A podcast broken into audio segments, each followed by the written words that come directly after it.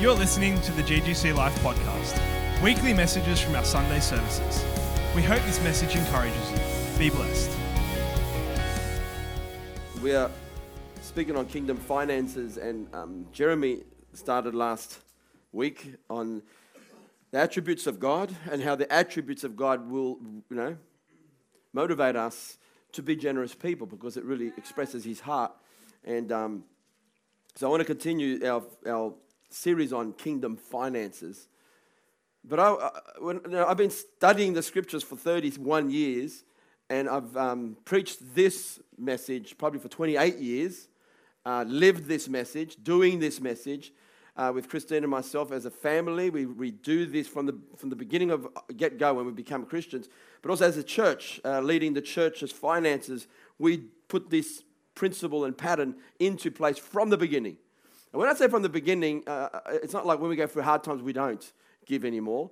Um, I'm saying from the beginning, even go through hard times, even if we feel challenged, being stretched, even if we were financially behind, we always gave God his first fruits and always brought the tithe to God for his purpose. Now, we're going to talk about uh, the message that, that I'm going to be sharing is God must be first.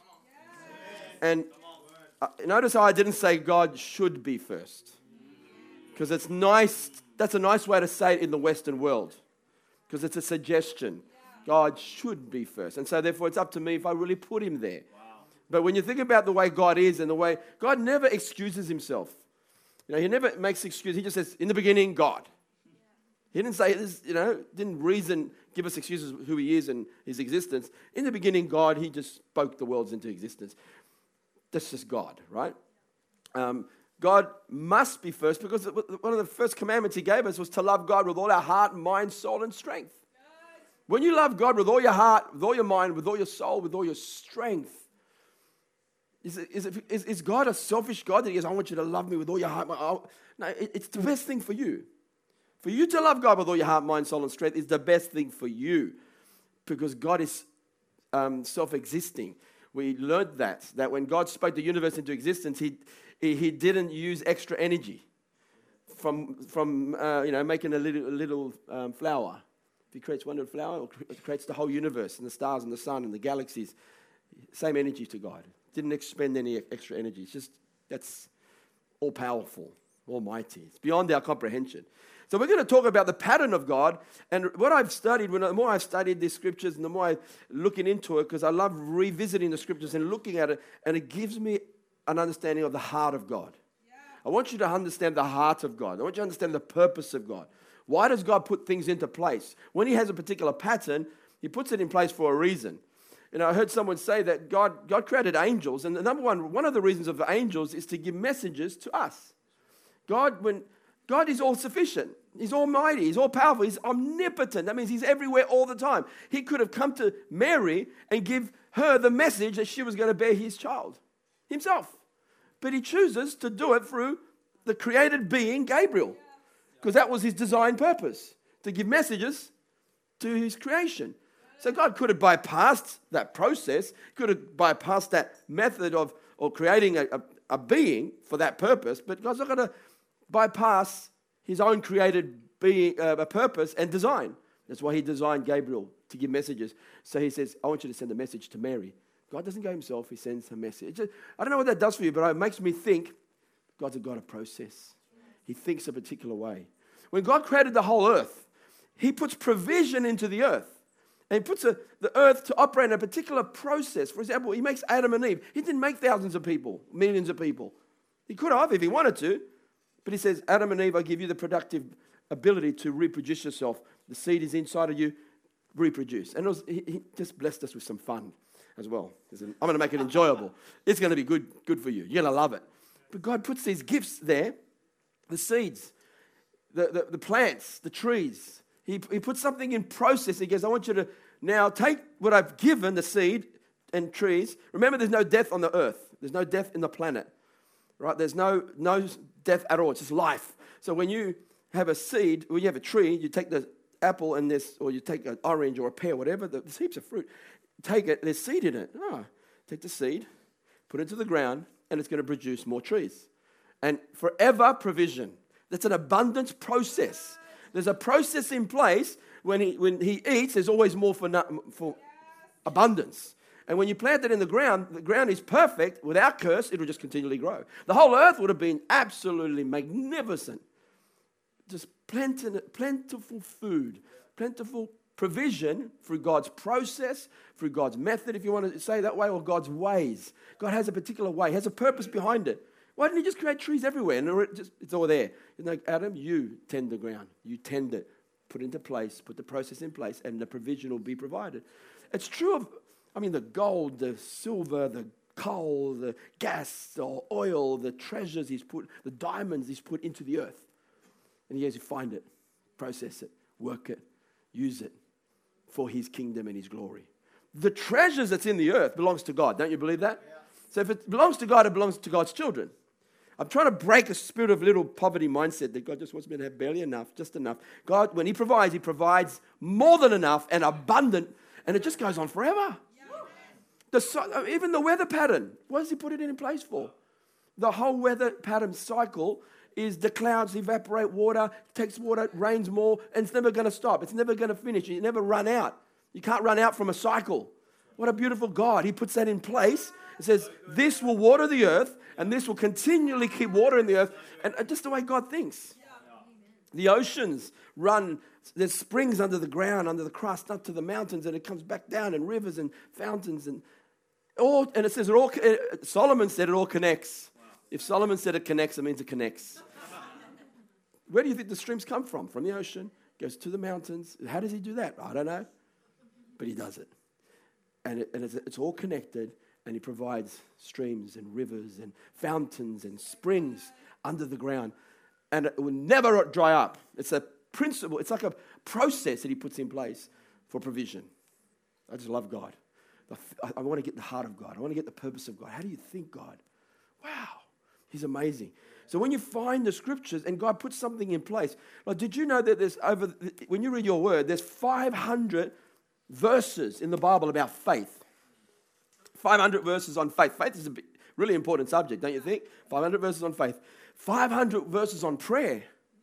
That's a lot. That's a pretty important subject. How to communicate with God. I mean, but 500 verses in the Bible. Guess how many verses in the Bible on money and possessions? 2,000 verses. Is God concerned about money? Does he really care about money? No. He knows he's not concerned about money. He knows we're concerned about money. If he goes, you guys know that money is important, so I'm going to talk about it. He's going to give instruction. He's going to give his word on it. And out of 38 parables that Jesus spoke on, 38 parables, different stories, you know, earthly examples. There were 16 parables on finances or resources of possessions. All right? That's, that's a lot. That's almost, that's almost 50% he spoke about money. Spoke on, he spoke, that, spoke about money quite a lot because he, why? He knows it's important. How you and I handle money reveals a lot about our priorities, our loyalties, and our affection. Wow. I'm going to be really honest. It's going to be an honest talk. But so please don't, uh, uh, uh, just, just please receive. God wants to bless you. He wants his heart to be revealed to you. He wants his purposes to be revealed to you so you don't go, I don't want you to feel uncomfortable. I want you to feel, you know, God, yes, I received that. I never saw it that way. I want to be teachable. I want to see the big picture. I want to see why does God ask us to do this? What's, what's in it? What's in his heart when he asks us? It does reveal. Don't you think that money reveals? Money is a test. It reveals our heart, our priorities. People say, you know, um, put your money where your mouth is. In other words, you talk big, but let me see if you really mean it. You know, we can say, I love God with all my heart. You're, you're number one. We're talking about putting God first. God must be first. Our bank accounts, whatever you do, transfers, check accounts, whatever, that actually shows where our heart and our priorities are, our loyalties, our affection. What you value, you spend money on. True? What we value, what's important to us, we actually spend money on. So, the first principle we find in the Bible is the first fruits. It can also be called the principle of the firstborn or the principle of the tithe. That's what we find in the Bible. I'll say it again. First fruits, God talks about first fruits. He talks about the principle of the firstborn and the principle of the tithe. Exodus chapter 13, I just want to show you something. God was putting something in place.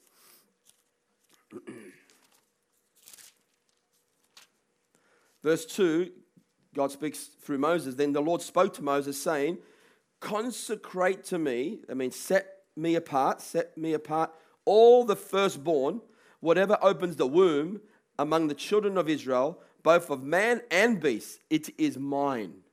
When the word set apart or holy, when the word holy is used, literally means set apart. But he says, Set apart to me the firstborn, because the firstborn of man and animal is mine. Now, why is he doing that for? Again, it's about priority. The firstborn belongs to God. God didn't say, wait till you have four children and then give me one. Now, with a, a with a man, like mankind, when you had a firstborn, you had to get a, a lamb and sacrifice the lamb to clean the firstborn, to set him apart. If you had an animal, then you, if a lamb, if, if a sheep produces a lamb, the firstborn was taken. Say, God, I give this to you as a sacrifice. But uh, it takes faith to give the sacrifice because you don't know if this sheep will have any more babies.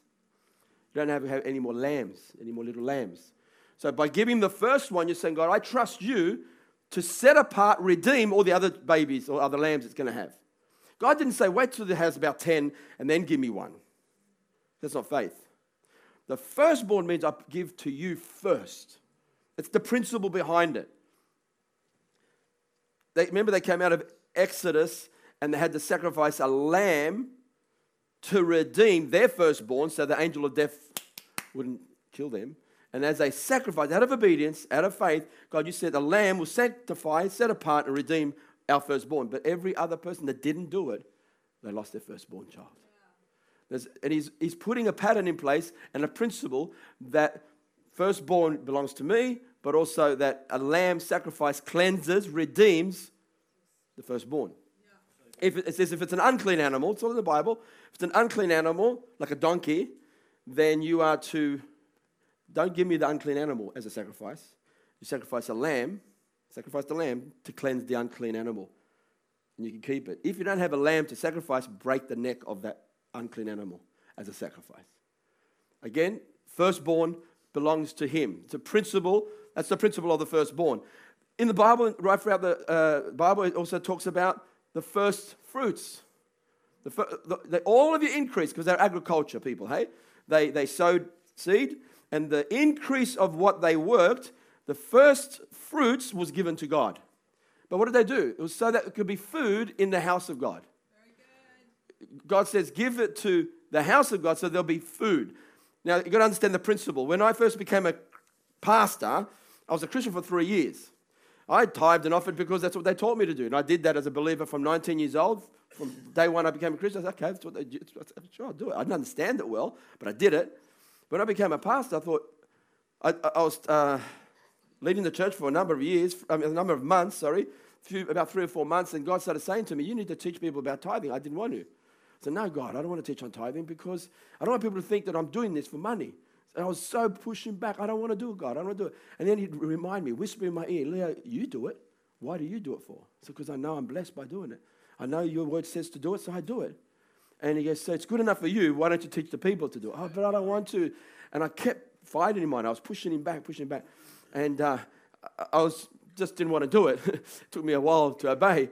But then the, one of the young ladies who got saved in our church came to me and says, God, guess what? Guess what, Leo? I said, What? God spoke to me. God spoke to me. I said, Really? She's just so excited that she heard the voice of God. She says, What, what, what did he say? And she says, I was spending time with God and I said, God, speak to me. So she's silent, listening. And God said, to, This is what she said, her words. You, you are robbing me. And then she said, Where am I robbing you? That's all she heard. I thought, Oh, wow. I said, Okay. I went to the scriptures, Malachi, and I, just, I let her read it. She read it and she jumped up and down, so excited that she heard God. Now, what's that happening? God was making it easy for me. He was setting her up, speaking to her, preparing her heart, making it easy for a baby pastor who doesn't know anything except trying to obey. And I, and I shared the scriptures, and I thought, oh, God, you opened up the door. And I saw the, first of all, God encouraged me and had the favor to do it. From that, I got uh, very encouraged to say, God, you prepared that. I couldn't make that happen. And so then I started studying the scriptures because I think I need to know as a pastor, as people bring the tithe, what do I do with it? I'm the leader of the church. I've got to spend it on something. What do I do with the finances? And when I studied every scripture on tithing and offering and the principles of firstborn and all that, understanding it, God gave inheritance to the tribes. The actual inheritance was land. They had land, okay, to the tribe of Reuben, you had this. The tribe of Judah, you get this land. They all got land and they worked the land. But to the Levitical priesthood, they were a particular tribe, what were they gifted for? They were priests to serve in the house of God. Okay? So they weren't given land, they weren't allowed to work in the land. They were receiving the tithe of the 11 tribes. Everyone brought the first fruits to the Levitical priesthood. They used it for the house of God. And there were thousands of thousands of Levitical priesthood. That means there's only a few. There were literally thousands. Musicians, songwriters, priests who sacrifice lambs, prepare animals, do the high priestly thing, get, spend time with God, preach the word, teach the law, all these things. They did that for the benefit of the people. So God put in place like a pattern that you, if you work secular job or if you work in the inheritance there, like in the land, you'll be so busy working the land, you haven't got time for my house. You haven't got time for the works of God that I have for you to do. So, what does God do? He uses all the finances that we all bring for the house of God, that there will be food. The first thing is spiritual food. We don't have physical food because we're not living an agricultural you know, uh, uh, life, but there'll be spiritual food. So, the whole principle behind it is that pastors or anyone that's working for the church set themselves apart to spend time with God, to seek God, to study the word, to meditate, to read, to pray, to fast, and to deliver the word of God, to equip us to be effective as believers. It's God's pattern. I had a, a teacher many, many years ago, right at the beginning of the church. He goes, How could you be full time? Now, first of all, I was married. I wasn't married for two years, and I was living at home in an Italian family. So I, I started full time from the beginning and um, got married two years later. Still lived at home because we couldn't afford it. And um, he goes, How could you do it? I said, I, I teach people about tithing. And he never did. But he had to work full time as a teacher and then seek God to try to deliver a message. The church never really grew, it just stayed small because, one, he didn't teach it, so that people weren't bringing the tithe, and therefore he couldn't ever go full time. Can you see how that is not God's pattern? It's not God's, it's not God's best. God puts something in place, a process, so to speak, a method, a way that he to reveal his heart. All right. First fruits. Right? He says, bring the first fruits, and, and it talks about the tithe. Okay? We're talk about the, the word tithe literally means 10. Right? The word 10, the 10% of our inc- income or our increase. What does God use it for? Basically, put it in a nutshell, He uses it to bless our spiritual well being. He blesses you. Now, we've got Sal that's on full time, who's a pastor here, Leon, who's a pastor on our pastoral team, who's also on staff. Nathan's on uh, uh, uh as a pastor and an elder, but he's, he's not full time, so he's still got a secular job. Tony's got a secular job. Robbie's got a secular job. Um, and then there's, uh, what do I say, Leon, we've got an administrator. Thank God for an administrator, because we'd have to do it, right? And uh, on, on staff, and then we, we've put Annette on for one day a week. Now, the whole goal is you've got Leon who takes care of the youth, who takes care of, um, and we, we pay yeah, someone to do our podcast. We have um, Leon who takes care of the youth and the worship. Wouldn't it be great to have someone full time for the youth, someone full time for the worship? Does, as we grow, it's for our benefit. Your children come into the children's ministry. They hear the word of God. They come to youth. They, they, they receive all this. It's their benefit. And we're talking about we're fighting for the souls of man. The most important purpose to God, I think the most important thing to God, what's most valuable to Him is His children, His people, and that they get saved and come into heaven and not go to hell. So, uh, the financial process that God puts in place, yes, it goes against the way the world thinks. 100%. The world can't understand this. I didn't understand that. I thought, what? When I wasn't a Christian? That's crazy. 10% of the income. But God puts uh, something in place for a purpose and for a reason. And it is actually to bless our well being, yes, but it's also the preaching of the gospel. It, is, has, it has enhanced or it has given us the ability to preach the gospel through media. We use, we use radio. We've been on radio, radio for 20 years. You know, I can't go to a radio station and say, Can I please do it for free? I'm a Christian. I want to tell people about the good news. Doesn't matter to them. You pay to get on radio. So we've, pre- we've preached the gospel on radio for 20 years. Why? The generosity of the people. We've been on TV for six years on Australian Christian Channel. Why? The generosity of the people. Getting the gospel out. The media, I mean, the films, the short films, the testimonies, the Facebook things, the live feeds. It all is to get the gospel and tell people about this good news. That God loved us so much. The good news is that Jesus paid the penalty for your sins. And you can go to heaven for free and you can say no to hell because you give your life to Christ and you become you come into a relationship with God, right? We have the most, we have the best good news in the world. And the reason why it's good news is because there is bad news. Bad news is without, we're without God, without a relationship with God, and we're on our way to hell without Christ. But Christ did pay the price for us. God says, just come. That's good news. So, in the same way that God says, the firstborn, the firstborn that you give redeems the rest. Yeah. If they go, no, I don't want to give my firstborn, because I don't know if the sheep's going to have any more babies. It takes faith to give the first one to God, because I might not have any more. But as you give the firstborn, it redeems the ones that are to come. Redeems means sets apart with God's hand on it, right? God, remember, remember John the Baptizer sees Jesus and says, Behold, the Lamb of God who took away the sins of the world, who takes away the sins of the world. Jesus was God's firstborn. God gives his firstborn to redeem everyone else, everyone of us who is unholy. The holy for the unholy. He sacrifices his life, Jesus does, to redeem, set apart our lives, make us holy. So in a sense, God tithes his firstborn, the very firstborn. I mean, it's all over the Bible when, when the, the people of um, Israel came into the promised land, the first city was Jericho. You know what God said about the first city? Offered to me. Can't touch the silver, can't touch the gold. Every treasure that you find in that city goes to the house of God. And when they when one person took it, and put it under a blanket, and grabbed it, the thing was cursed. The actual item that was taken was cursed, not that person, the item. Um, and so they lost the war after that, but then they fixed it. They got rid of the problem. They found out who did it. But God says, the first city's mine. You know what? The other cities? God says, take it. You can take the silver, take the treasures, take the gold, the other cities. But the first one was given to God. Isn't it interesting about God? There's something He's teaching them. I'm going into the promised land. I'm going to be with you. But the first one, all its treasure, all its silver, all its gold goes to the house of God.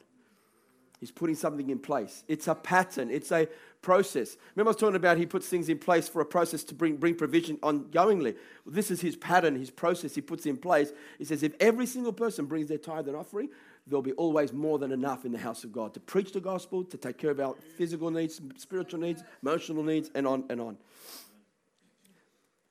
God gave Jesus as a firstborn offering before anyone came. That's found in Romans 8:29 um, that, that God gave him, oh, sorry, Romans 5 8, God demonstrates his love towards us in that while we were still sinners, Christ died for us.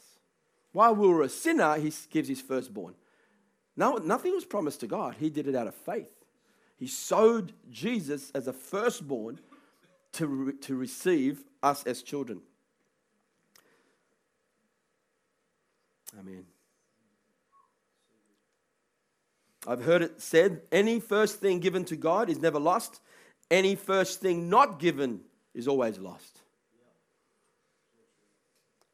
There's a scripture in the, in the scriptures here. I'm going to find it.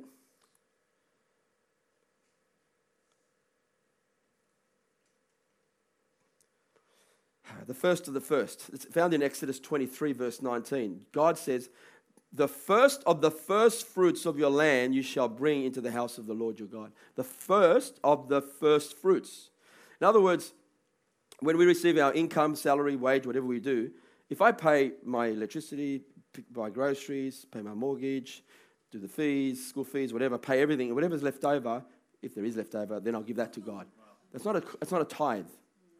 Tithe gives you the understanding from the scripture the first goes to God because he must be first.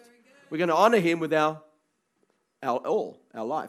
So when you say, okay, God, I bring the first of the first, to me it means God gets it first, and I actually will not rely on it. I won't use it no matter what.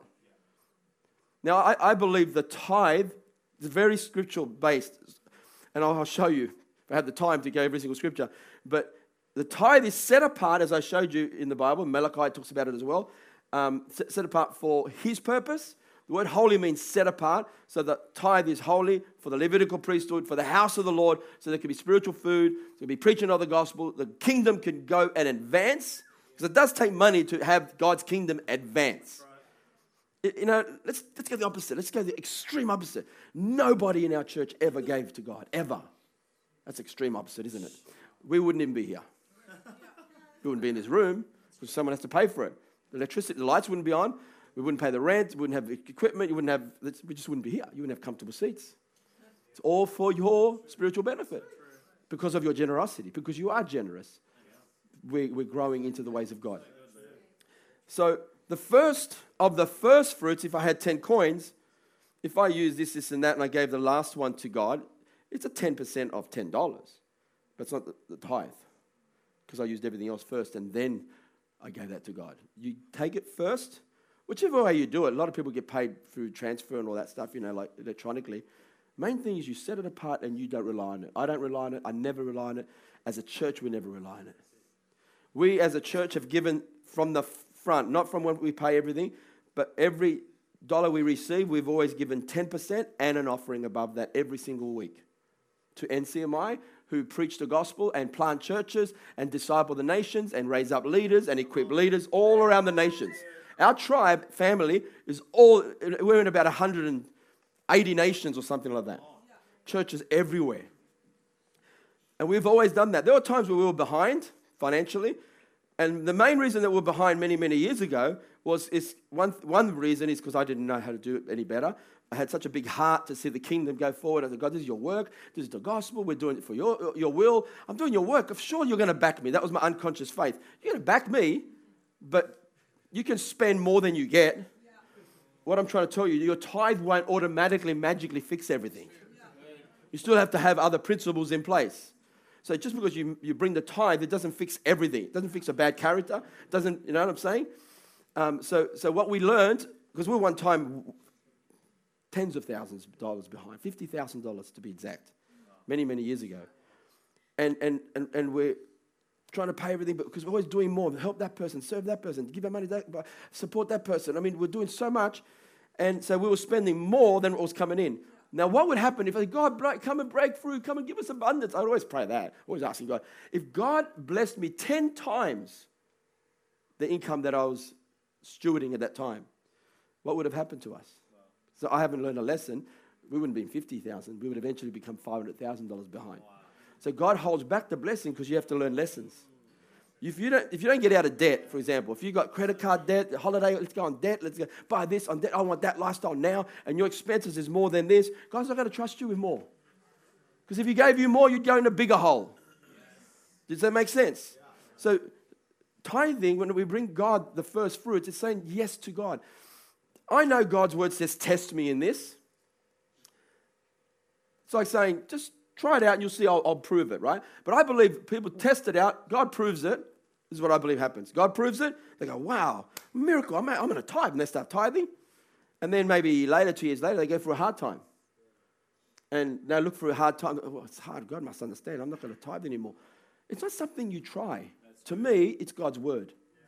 I've never gone up and down. In our personal finances, we never ever stop because we're going for a hard time. Our church never. We, even those hard times we were behind, we always brought tithes and offering to God. Always, always, always.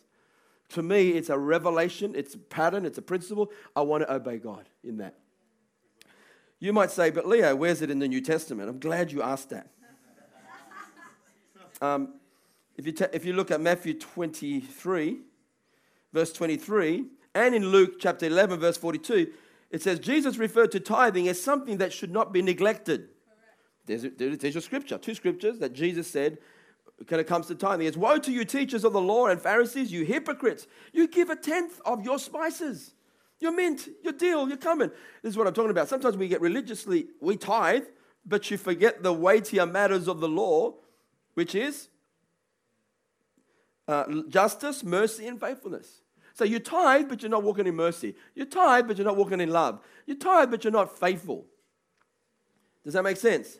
Now, Jesus didn't say, oh, I'm in the New Testament, you don't have to do it anymore. He had a perfect opportunity to say, I've done away with the law, you don't have to tithe. He actually said, You should have practiced the later without neglecting the former. So he actually says, Don't neglect tithing. But don't, we don't tithe and then not show love. Why do we come to church on the first day of the week? because we tithe our first day to God. We give Him our first fruits. It's a pattern that's in place. We don't even realize we're doing it. Sunday, first day of the week, we give our, our God our time, our worship, our honor. So, God, you're, you belong, I belong to you. I give you my life. It's, it's all over the Bible. And, and here it is in the New Testament that Jesus had a perfect opportunity to say no. Now, when people say, oh, that's old covenant, Leah, it's not new covenant, and they say this, they say things like, do we have to tithe to be saved? Sorry to say this really honestly, but that's the most stupidest question I've ever heard. It's like saying, Do we have to pray to be saved? Would you ever say that? Do we have to pray to be saved? That's a silly question, too, isn't it? Because certain, like in the old covenant, under the law, it says they, they shall not commit adultery, they shall not lie. Does that mean now in the New Testament we can commit adultery? I can lie if I want to because I'm under grace? No, there's a lot of things that still uphold. Course, prayer upholds in the New Testament. Why wouldn't you pray? It's like me saying, if I'm married, do I have to talk to my wife to stay married? Prayer is talking to God, isn't it?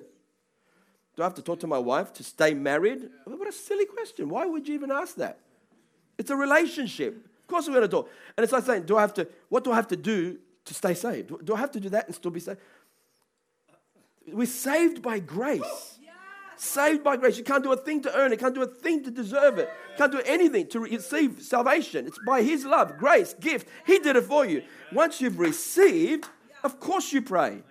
But prayer doesn't save you. How much you pray doesn't save you. How holy you live doesn't save you. Or else you have based on our obedience. Saved by grace through faith, but then we walk in obedience. It's like saying, can I say this? Where is it?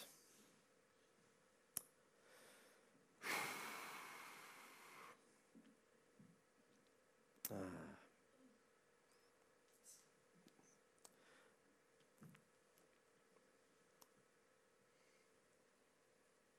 Can you say, where is it? It's gone. Oh, here it is. New covenant. Can I say, I am blessed no matter what I do in the new covenant? Now, people say that. I'm blessed no matter what I do. Now, I am blessed in Christ, but I've got to be in Christ so that I can walk after the Spirit and not after the flesh. If I choose to walk after the flesh, what happens to me? He who sows to the flesh, what happens? Reaps corruption, destruction. He who sows to the Spirit reaps eternal life. And it says this that if you sow, um, if, if we reap what we sow. So if I, as a, in a new covenant lifestyle, if I'm stingy, selfish, greedy, so selfish that I never give, so I never sow, will I reap? I will reap what I sow. If I don't sow, I won't reap. In the new covenant, it still stands. But I'm blessed. Yes, I'm blessed in Christ to walk in obedience. If I choose to walk in absolute disobedience, I cut myself off from the blessings that are actually mine. I've received them, they belong to me, but if I, have got to outwork it in obedience. My obedience doesn't get me to earn it, doesn't earn it. I don't I don't deserve it by my obedience. But if I walk in disobedience, selfishness, and greed, and, and I just don't care about anybody else but myself, and I sow nothing, I will reap nothing in the new covenant. So, keeping that in line in the New Testament, the pattern, the principle, the method, the process that God puts in place. I, I like to call pattern. It's God's pattern, it's God's wisdom. He says, Bring to me the first fruits. Bring to me every increase that you ever receive for my kingdom, for my preaching of the gospel, for my house, because that's the most important thing to me. That's what God says. Jesus, when people say, oh, that's old covenant, we're on the new covenant, I'm on the grace, I just give whenever I want to give. I give out of my heart. You, you, you hear what I'm saying? I've said this for years, but listen, you have to remain consistent with that argument. If you say you're in the New Testament and you're under grace, the whole scriptures in the New Testament says we're based on better promises. The new covenant's based on a better promise than the old covenant. The old covenant was insufficient to make us holy. It was there for a purpose to show us our sin, but it could not make us holy, so it's obsolete for the new covenant based on better promises. When Jesus came on the scene, read Matthew 5. He says, the old covenant says, they shall not murder. But I say to you, don't hate. The old covenant says, don't commit adultery. That's what the old covenant says it, is, it is said, don't commit adultery. He's talking about the old covenant. But I say to you, don't even look upon a woman and lust upon her. Higher standard. New covenant, under grace, truth and grace brings a high standard because God empowers us to live the word. The law is a good thing. Do you know the Ten Commandments is a really good thing?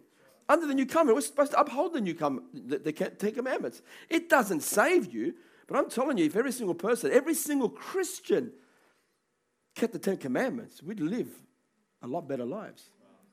No one stealing, no one lying, no one committing adultery, no one murdering, everyone loving God with all their hearts, mind, soul, and strength, no one making an idol unto anything. That's a good lifestyle, man. That's a relationship with God. So it's not we don't have to do the law, so we can can we lie? Can we no, we uphold it. So just, I don't have to do the tithe. I don't have to tithe because I'm under the new covenant. New covenant is based on better promises. Let me see you give away more than 10% then. I've never seen it happen. I'm sorry. I'm yet to see someone under so called grace say, I don't have to tithe, so I give when I want, and they give more than the tithe. A wealthy person that gives whenever he wants to, whenever he's led, whenever he feels like it, and someone who just brings the tithe um, consistently. The power of consistently, constant, is so powerful. In a lifetime, that person would have given hundreds and hundreds of thousands of dollars, and you, you look back and go, I can't believe how much money I've given because you faithfully brought the tithe to Him. And you say, God, I care about your kingdom. I care about the lost. I care about the house. I want to count. This is where I eat spiritual food. You don't go to a restaurant and eat and have a magnificent feast and they go, okay, the bill's this. Uh, I'd like to pay the restaurant down the road there. And it's not a payment, don't get me wrong. I'm not saying, I'm not saying it's a payment, but it's giving to God because of his pattern, what he puts in place. Let me show you something quickly. This is statistics found in 1998. 1998. Oh, ah, so much good stuff. Look at this. This is the New Testament, Romans 11, verse 16. This is not about statistics. For, for if the first fruit is holy, the lump is also holy.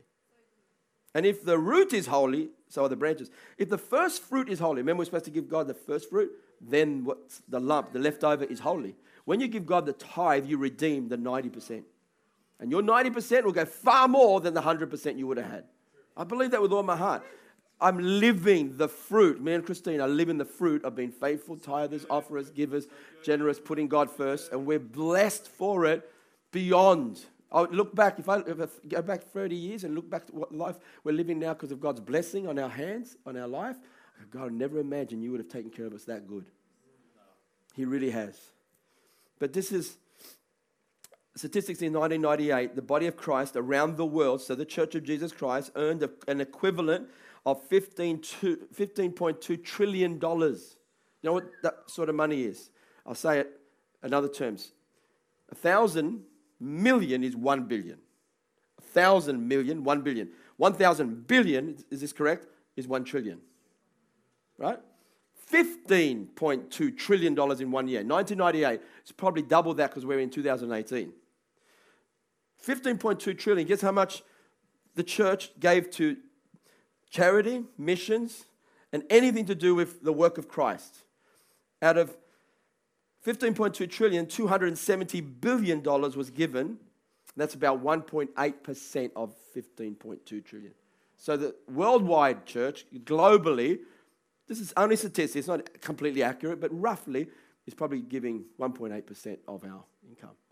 That means we're missing out in one year 1.5 trillion 1.5 trillion dollars is 1,500 billion dollars in a year that could go to preaching the gospel, go to the house of God, could buy buildings, could buy church buildings. We'd, we'd be empowered, we'd do the gospel, we'd preach on media. Why? Because everyone gets the picture, gets the bigger picture, understands the processes of God, and go, you know what? We bring to you first fruits, we give it to you. We don't try it, is your word. I want to, at the end of my life, go, God, I've done all that you've asked me to do. Now, we don't do it to get, we do it out of obedience because God said to do it. And it is going for the furtherance of the gospel. It is going to the house of God. It is preaching the gospel. I don't know there's been people that misuse money. I understand that. And you might have gone to, gone to another church and said, yeah, we gave that and everyone, money went wrong and people paid. Ultimately, when you give to God, you, you're trusting God. You're giving unto God. The person, if they're taking the money or stealing the money for their selfish needs or doing something wrong with it, they're accountable to God. I believe that. We're going to stand before God and give account of what we do with all that we are, or every single person, every single one of us. I suppose what I am saying, if you don't trust our church or trust our ministry, um, and, and, and I, I, I probably, probably don't need to say this, but if you don't trust us, then you shouldn't be sitting here receiving the word of God from us who you don't trust. Because you're supposed to be hearing us as messengers or ambassadors of God to actually get fed. Shepherds, under shepherds to God. Wonderful. So is tithing a requirement to be saved? Of course it's not. I'm not saying that. But neither is prayer a requirement to be saved. But of course we pray. Praise isn't a requirement, but we praise. We worship. It's all our covenant that we've brought across that we do. We praise, we worship, we and the more you do that out of love and relationship, I, I personally believe it, there's a flow of blessing, a big flow of blessing. Wonderful God. Can you see God's pattern? I'm really, I want you to see the heart of God, not just, oh, God's asking us to bring the tithe. The heart of God, the purpose of God. What He uses it for is to, your spiritual well being, yes, but also the house of God, preaching the gospel of the kingdom. Amen? You've been listening to the GGC Life podcast. We hope this message has encouraged you. For more, please visit our website, ggclife.com, or email us, ggclife at ggclife.com. From our house to yours, be blessed.